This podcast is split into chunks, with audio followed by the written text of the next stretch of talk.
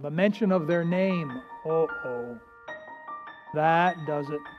When you mention their name, then their face comes to mind, and then the offense comes to mind, and those feelings come back. That's no way to live. You need to give that away today. Today is a little different. What if I were to tell you that one of God's greatest abilities could also be yours if you wanted it. Would that interest you? Well, a few years ago, uh, www.doctorsofbc.ca said that the average Canadian medical student graduates with $158,000 in debt. And it's not unusual for it to be over $200,000. Now, folks, that was something like 10 years ago that they put out those figures. I'm not sure, but I think the costs have gone up since. And that these medical students are graduating with hundreds of thousands of dollars of debt. Well, the federal government has set up a student loan forgiveness program for family doctors and nurses if they meet certain eligibility standards. And if they meet those standards, they can have hundreds of thousands of dollars of student debt forgiven. Isn't that interesting? Now, I'm sure that this free gift of having their debt forgiven has been a huge relief for many medical graduates. But you know, it's not just the medical graduates that have debts. In fact, all of mankind, every man, woman, and young person, has a sin debt that must be paid. It must be dealt with. Bible says all have sinned and come short of the glory of God. If you meet someone who says, "Well, not me, I've never sinned," you ask them if they think they're as perfect as God himself. And if they're honest, they'll say, "Oh, no way." Well, there you go. There's your answer. All have sinned. All of us. We've all committed various sins, including rebellion, filthy thoughts, bad words, thefts, lies. And it's, you know, it's something like going out to eat at a restaurant. You get seated down, you order your favorite meal, you enjoy it, but then the bill comes due. And you must pay the bill. And sin is like that. The Bible says that there is uh, pleasure in sin for a season. But at some point, the bill comes due. Every man, woman, young person must pay the debt. Now, for us, our sin, our sin debt means that we'll be in hell when we die and we'll suffer there for all eternity. Some people wonder, well, Pastor, after 10,000 years, surely someone would have finally paid enough on their sin debt, and then they could be let loose. They could then go to heaven, right? Well, in theory, but the problem is when they go to hell, they never lose their sin nature. So in hell, they continue to sin. They continue to have bad thoughts and filthy words, and they curse God and shake their fist at God, and all this is just adds to their sentence. They'll never get out of hell because they continue to sin. Sin is a horrible business, hell is a, a miserable place, but hell was prepared by God for the devil and his angels. That's why God prepared hell. Isn't it unfortunate that so many people choose to go to hell rather than to go to heaven? That's sad news indeed. I think, at least I hope, we all realize that God is a thrice holy God and he's high and he's lifted up far, far above sin. And I hope we all realize that sin is really a terrible abomination to Almighty God, before whom we all have to stand one day. A man may say, Not me, I'll never stand before God. Uh, you will. Or either that or you'll be on your face before God, but you will be before God one day.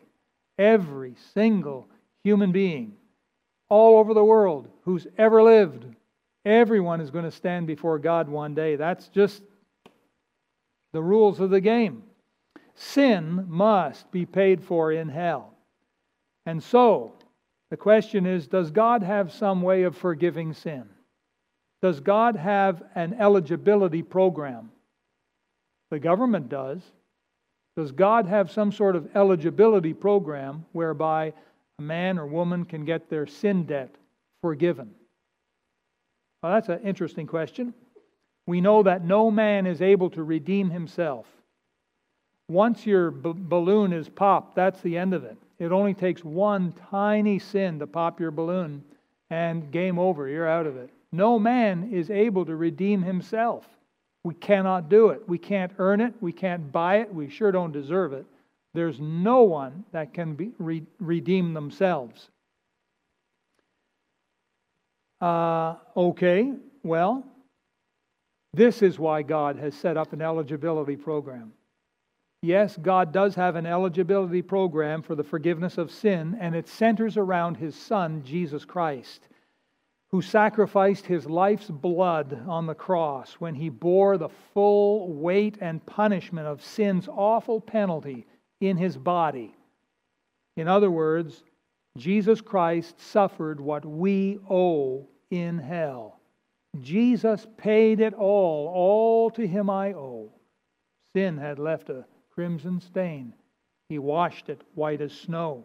Well, who then is eligible to have their sins forgiven?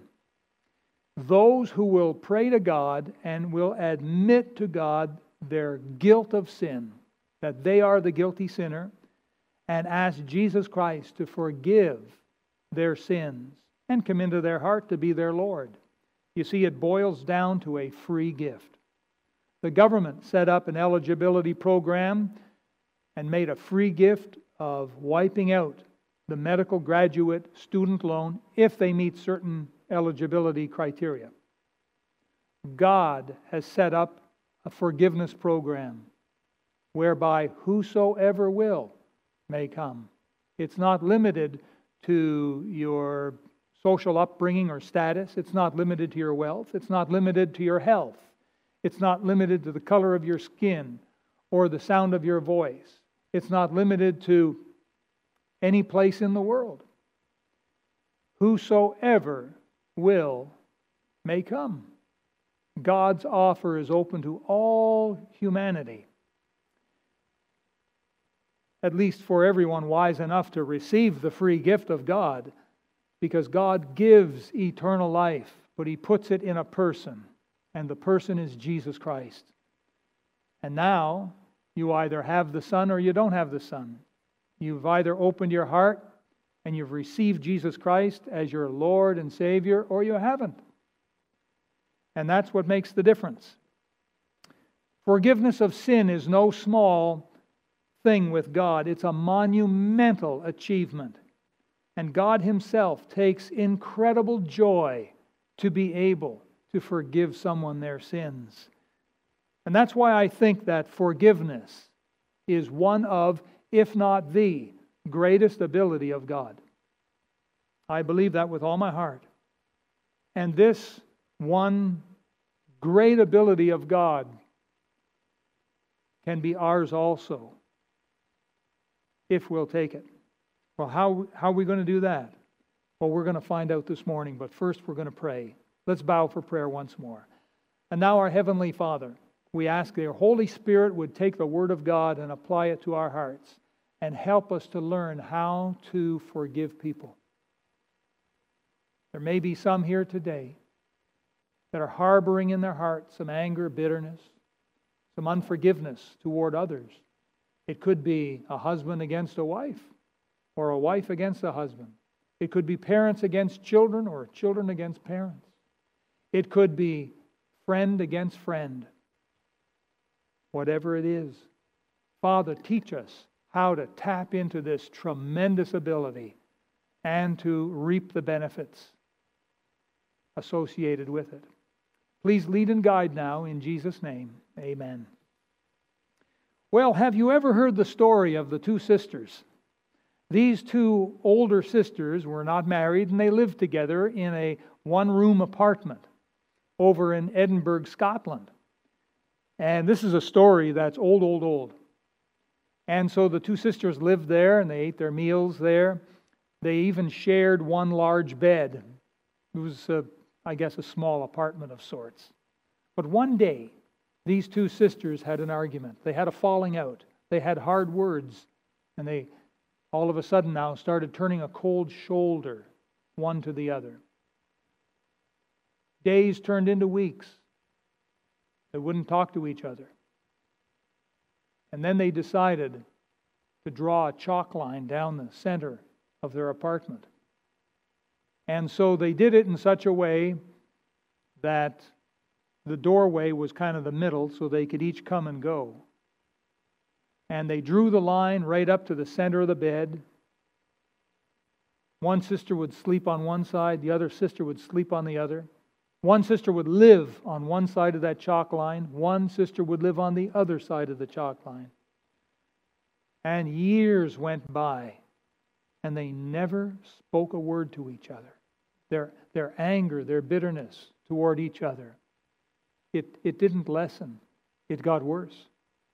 And here's, here's the sad thing is that every night when it was quiet in the dark, each could hear her enemy breathing. Ooh, that's spooky, isn't it? Well, that little story often describes the unforgiving heart. Some offense happens, out comes the chalk lines. that sort of thing happens, you know. Maybe some of you have experienced it. Now, the word forgive is an interesting word for and give. Now, the word give means to freely give, to give away, to give up. That's what the word give means. The prefix for adds intensity to the word give. And the, the prefix for means like away from. And so you have the idea of forgiveness being to give away, to give something completely away. And there's purpose, there's determination to do it. It's not by accident, it's by intent. And so that's the idea of the word forgive. And so it means this when someone offends us, you know, they owe us. They owe us. It could be an apology. They owe us an apology, or maybe they've broken something or took something and they owe us restitution. Or maybe they owe us both an apology and restitution. But they owe us. When someone offends us, they owe us. What forgiveness does is it gives away what is owed so that they no longer owe it. That's what forgiveness is. Now, I know right away some of you are thinking, well, I don't deserve forgiveness. You may be right. Some of you are thinking, well, what if I forgive, you know, and they just laugh and turn their back and walk away? Well, you may be right. But the point is, there's something there that will bless you if you will do it. If you will do it. So, forgiveness is a powerful ability that really will bless us. Forgiveness blesses God. Did you know that? God takes great joy and happiness to be able to forgive someone. God is happy to do it. Now, with your Bible open at Matthew chapter 18, you have a very interesting story here. And we have the story of a powerful Lord, an earthly Lord, who had a few servants, and one of the servants owed a lot of money. This comes on the heels, of course, of Peter's question well, how many times am I supposed to forgive someone? And the answer the Lord gave 70 times 7. It doesn't mean 490 exactly. So, you know, on the, did I do the math right? 490? 7 times 7 is 49, isn't it? You add an extra zero because you're in the tens, 490. So, okay, the 491st time you take out the gun and kill him. It doesn't mean that. Hmm? Like Jesus said, you know, turn the other cheek. Okay, well, how many times? Well, he didn't specify. Okay, you turn the cheek once, slap. Turn the cheek, slap. Oh, you've, you've crossed the line, fella. Where's, where's Pistol Pete here? So it doesn't mean that. It means that there's kind of an open ended, unlimited. That's the idea Jesus is getting across here. And then he uses this sort of parable to teach it. And he talks about this certain king, powerful guy. He had servants. He was taking account of them. One of them owed 10,000 talents. You might think, well, that's not too much, 10,000 bucks. That's not 10,000 bucks. A talent was about 60 pounds of weight. That's how they would measure.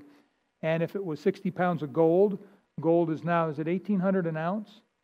So you do the math, and you're talking a lot of money this guy owed his king. And so king said, Pay up. The guy said, I can't, I can't. And so the king said, Okay, you will be sold, your wife will be sold, your kids will be sold, and payment will be made. And the guy fell down, he worshiped, and he said, Please have patience with me, and I'll pay you everything. And the king was moved with compassion. And so he forgave the debt. What's the biggest debt you've ever forgiven? This king forgave the equivalent of millions of dollars. Have you ever forgiven millions of dollars? I sure haven't. I've forgiven debts before, but nothing as big as this. That's it. And, and Jesus purposely made the amount large to drive the point home. If the guy only owed the king 10 bucks and he couldn't pay, oh, it's all right, king, it's, I'll give the 10 bucks here for my buddy. But who can go through their wallet and say, well, here's the 10 million that he owes? Why? The amount was so enormous on purpose. And so the king took great joy in forgiving his servant. And his servant, I'm sure, was so thankful and maybe kissed the king's hand and say, Thank you, thank you, my, my life is yours. I'm just reading into it.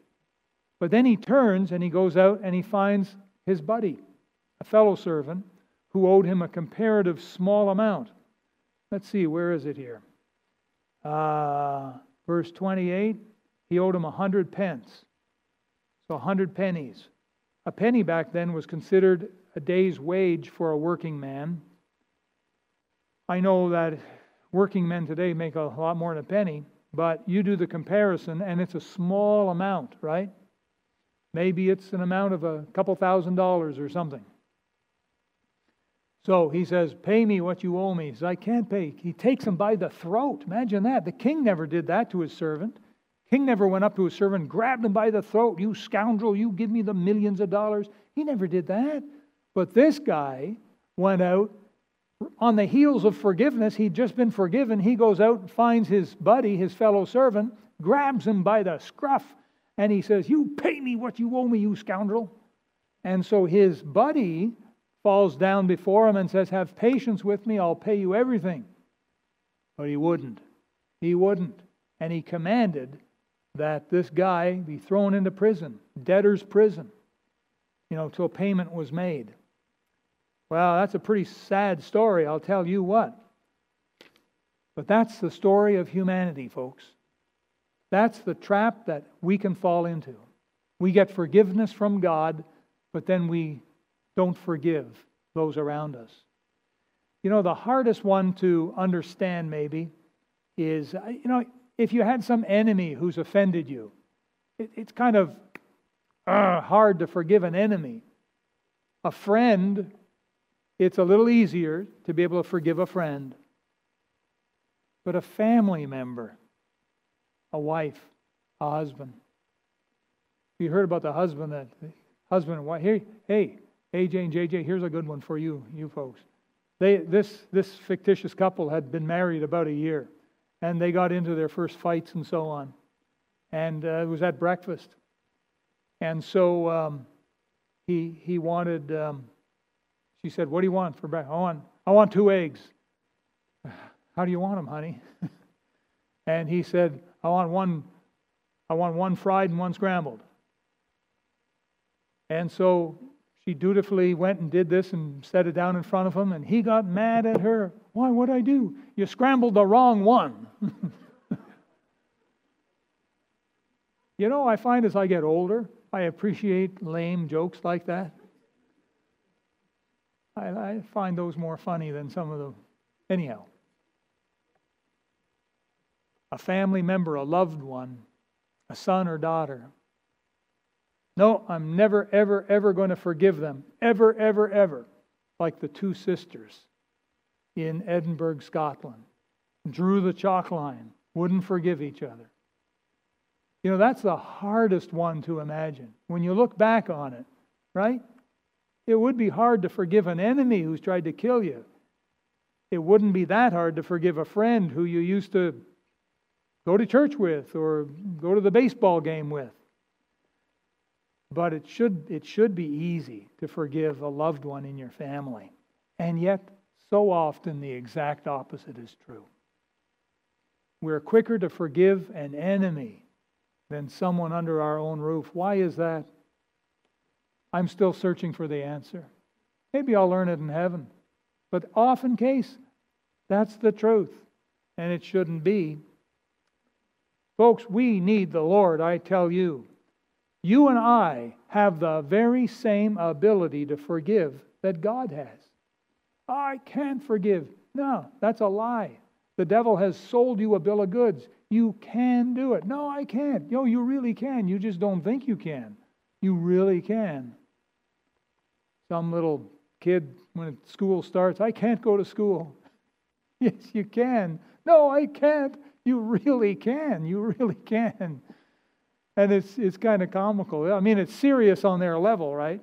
But it's kind of comical for those of us that are beyond that level. And I'm sure maybe God gets a little comedy out of watching us sometimes. But we really can. This is an ability that God has. And I'm suggesting to you it's an ability that you and I can have as well. Imagine being forgiven and forgiving someone else. Boy, that sounds good. Seems to sound good in God's books. I want to give you at least four reasons here why you ought to take hold of this. I'm going to give you four, what I think are good, logical reasons, biblical reasons, why you ought to be a man or woman of forgiveness, why you ought to offer forgiveness and seek to forgive someone. But what if they don't? It doesn't matter what they do or don't do, it's what this will do for you in your heart. Number one, it helps us to get forgiveness. Imagine that. When we forgive, it makes it easy for God to give us future forgiveness. Now, in chapter 18 and verse number 35, the Lord Jesus finished this and he said, So likewise shall my heavenly Father do also unto you, if ye from your hearts forgive not everyone his brother their trespasses. Essentially, what we're talking about are two believers Peter started the question. He talked about my brother. How often shall I forgive my brother? He's not talking about his enemy, he's talking about his brother. We're talking about saved people here. And the Lord is telling us of something very, very precious. He says, if you want me to forgive you, you need to forgive your brother. Family squabbles, you know, when Junior is against sister here, you know, brother against sister, and they fight like cats and dogs, it hurts mom and dad. And it's an offense to mom and dad. And so by forgiving, well, what if the other won't? Well, you do your part and you'll watch a new relationship between you and your, your parent, your mom and dad. That's just on the family side here on earth. How much more with our Heavenly Father? You see, it's very important if we want to go to God tomorrow and get forgiveness for some bad thought or some bad word, then we'd better practice forgiveness today. This is like investing in your future. This is like putting an investment that's going to pay a dividend, a return on your investment. When you forgive someone around you, God notices that. And then when you need forgiveness, God is ready to forgive you. You're not going to lose your salvation. We're not talking about losing salvation, not at all. These servants in the story were all fellow servants, they belonged to the king. Likewise, in the family of God, there's the brothers and the sisters, and we're God's children. But sometimes we get into little snits. You know, we'll get into an argument or something, we'll offend one another, that happens. That's when we need to forgive. But they don't deserve it. But they never asked for it. No, the problem is I don't want to give forgiveness. That's our problem, folks. I'm just kind of pulling the, the curtain off. The truth be known. The reason why we don't forgive more is because we really don't want to. We don't want to. We want to hold on to this, you know, grudge or this sense of uh, one-upmanship or, you know, big me, little you kind of thing. We want to hang on to it. We don't want to let that go. And so the devil takes advantage of that weakness. And that causes other problems in our heart and toward God. Our fellowship is marred, maybe even broken. Our salvation is going to remain, but we're not going to reap the benefits of being a son or daughter of God. We can't claim the benefits if we're not walking in close communion with our Heavenly Father. So, this forgiveness is very important for us. If we want future forgiveness, we better be practicing forgiveness today. Sir, ma'am, you have done something that was an offense to me. I give it up. I forgive you. You don't owe me an apology. You don't owe me restitution. You don't owe me anything. But, Pastor, what if they laugh at me and they turn and run away? Ha ha, I won that one. You let them do whatever they want to do. But you have won because your Heavenly Father is asking you to give it up. Give up. Forgive. Forgive. Well, what if they come back and do it again? Yeah, it sounds like Peter, doesn't it? How, how often should I forgive? Right? Now, listen, I'm not saying in a case where someone takes a stick and whacks your loved one across the face and then you kind of forgive them, then they come and do it again, and they do it again. I'm not suggesting that. I mean, for health and welfare, you have to do certain things. You've got to step in. Sometimes, unfortunately, you may even have to involve the local police, depending on how severe the offense is. But usually, for words and attitudes and scrambling the wrong egg, you know, things like that, we just give it up. We just give up the offense and we give it to the Lord. Lord, I'm forgiving this person in Jesus' name. I'm forgiving them. Whether they accept the forgiveness or not, Lord, I give it up. And you know, that's going to bless you in many ways. So you see, the first way here is if, if you want to get future forgiveness, you best forgive today. Number two, it makes you more like the Lord. By forgiving, you become more like God. Now, for this, turn to, in the New Testament to the book of Colossians. Colossians. After 1st, 2nd Corinthians, you had Galatians, Ephesians, Philippians, Colossians. If you get to Revelation, you've gone too far. Colossians in chapter 3. Um, I, I'm going to give you a couple more Bible verses after this for a couple other points, and then we're done. So we're not going to be flipping Old Testament, New Testament, up, down, right, left, center, but I do want you to see a couple of things that are important. So I'm saying this if you will forgive that brother or sister, if you will forgive that person, so, oh, yeah, well, that's a good point, Pastor. What if they're not even saved? then I don't have to forgive them, right? I think if you want extra blessings, I think you better be on the safe side. Go ahead and forgive them. God understands. By the way, uh, one reason why we sometimes why we don't forgive people is because we're looking for vengeance. I'm not going to forgive them. That was Jonah's problem, by the way. Remember Jonah who ran, ran away? God called him to go to Nineveh. You remember that story? And he says, Nope. And he took off.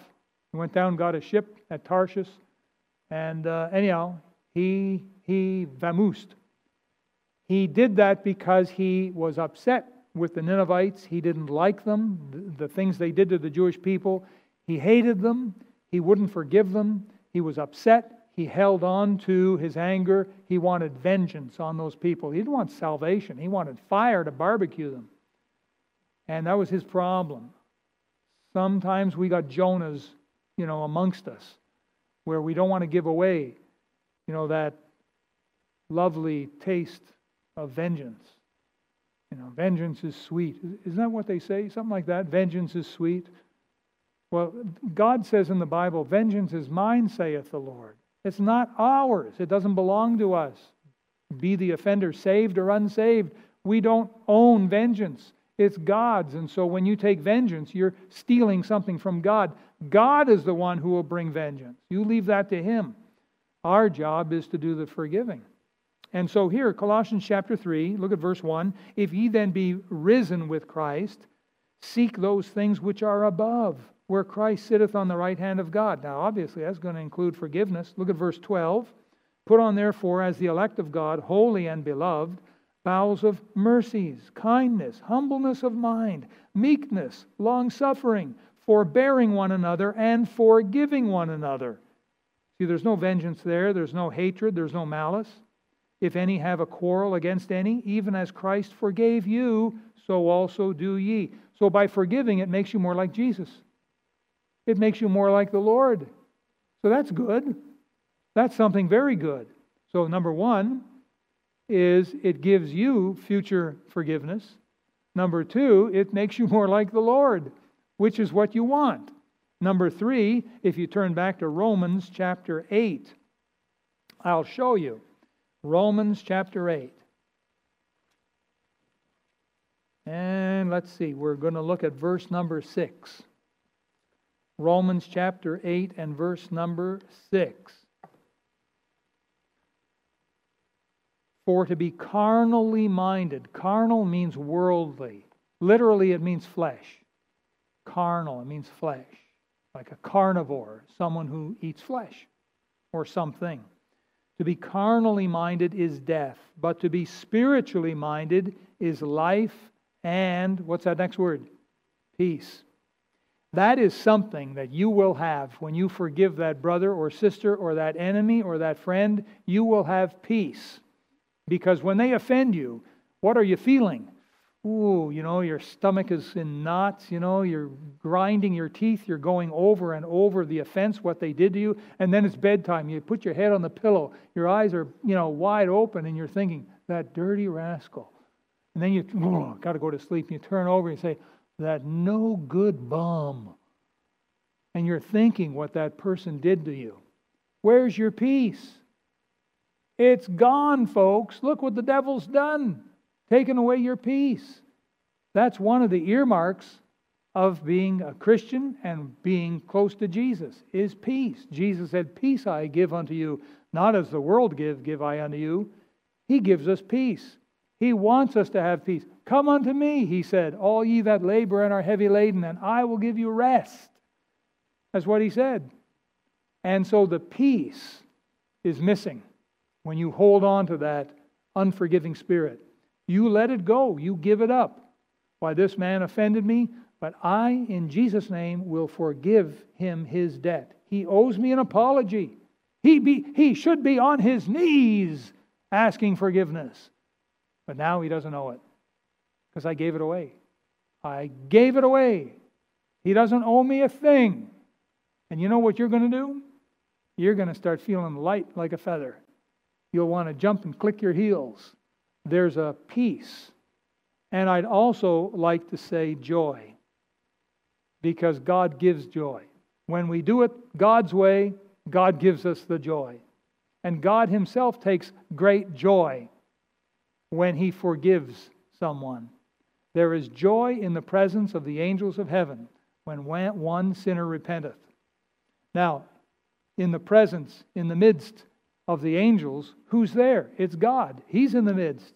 So God is very happy when He's able to forgive someone. And you and I can have that same joy, that same peace. What a benefit.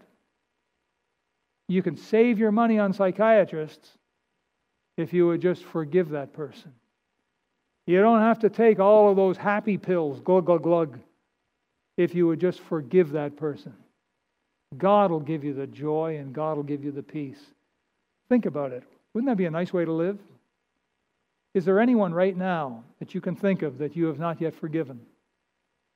Maybe it's something that happened to you years ago in another city, in another country, in another language, but someone offended you. And listen, maybe it was a real bad offense. Maybe it drew blood. It was so bad. But you never forgot it.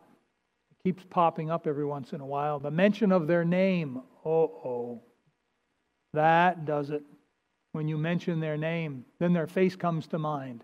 And then the offense comes to mind. And those feelings come back. That's no way to live. You need to give that away today. Give it away by faith in Jesus' name and let God fill your heart with love and peace and joy. That's what you want. That's the way to live. I think I've told you the story a couple times when we lived back in Ottawa. And across the street and down a couple houses, there was this family, husband, wife, they had two girls. We invited the two girls to go to Sunday school because they weren't going anywhere on Sunday. And their mother, who was staunch Catholic, but yet never went to church, figure that, right? She took incredible offense. And for the four years we lived there, she made it her duty to make our lives as miserable as possible. If I parked my car on the street, she would time it and then call the city when I was past the three hour allotment or something and have me ticketed. When my children were playing with a couple other children, she would come and take those other children and whisk them away to a park to have fun and games and leave my children all alone. And as a parent, you know how you struggle when people offend your kids. that puts the knife in. And we struggled, but by faith, we tried to overcome evil with good. We sent her flowers and candy. We tried apologizing. We did everything we, we could think of, but we just gave it to the Lord and we gave it up. At the end of those four years when we moved away, I saw her husband out in the front lawn and he was doing something. He was on a ladder, he was doing something with his tree. And his name was JP. And I remember going over to him and said, Hello, JP. And he looked and he said, Oh, oh, hi. He was friendly. And I said, JP, when is this war going to be over? And he stopped, and I could see his shoulders kind of drop. And he said, I don't know. He said, Every time something goes wrong in my home, my wife always says, It's because of those people across the street. And I didn't realize it. But they were dying a thousand deaths underneath that roof. They had no joy or peace whatsoever. She was holding on so desperately, like those two sisters in Edinburgh. She was hanging on to her vengeance and her anger. And she was basically destroying her home. The Bible says, A wise woman buildeth her home, but the foolish plucketh it down with her hands. And that's what this lady was doing. Well, I came back and I told my wife, and I, I'm sorry, I apologized to you right now, but we both smiled. Not supposed to do that. You're not supposed to rejoice like that, but after four years, we kind of smiled. But then we thought, oh, that poor family and the, and the kids growing up in that. Well, I want to show you one last benefit. And if you'll turn to the right to the book of Second Corinthians, chapter 2, I will show that to you now. And this one is very important. So I've, I've said to you, number one, it'll help you to get future forgiveness. I've said to you, number two, it'll help make you more like Jesus. I've said to you, number three, it'll bring peace and joy to your heart. And now, number four, it's in Second Corinthians chapter 2, and it will show your love to that person. And this is something good. Look at verse um, 7 and 8.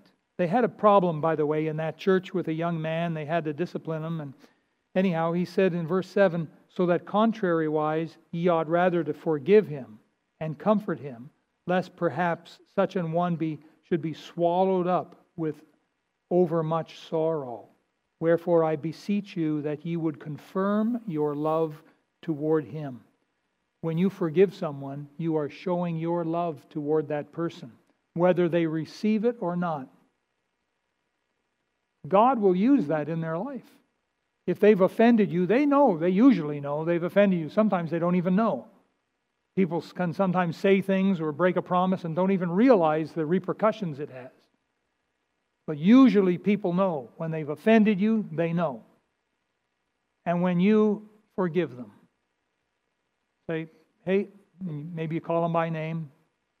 Listen, I just want you to know that that I, I love you in the Lord and i I forgive you for that. And, you know, just wanted you to know that.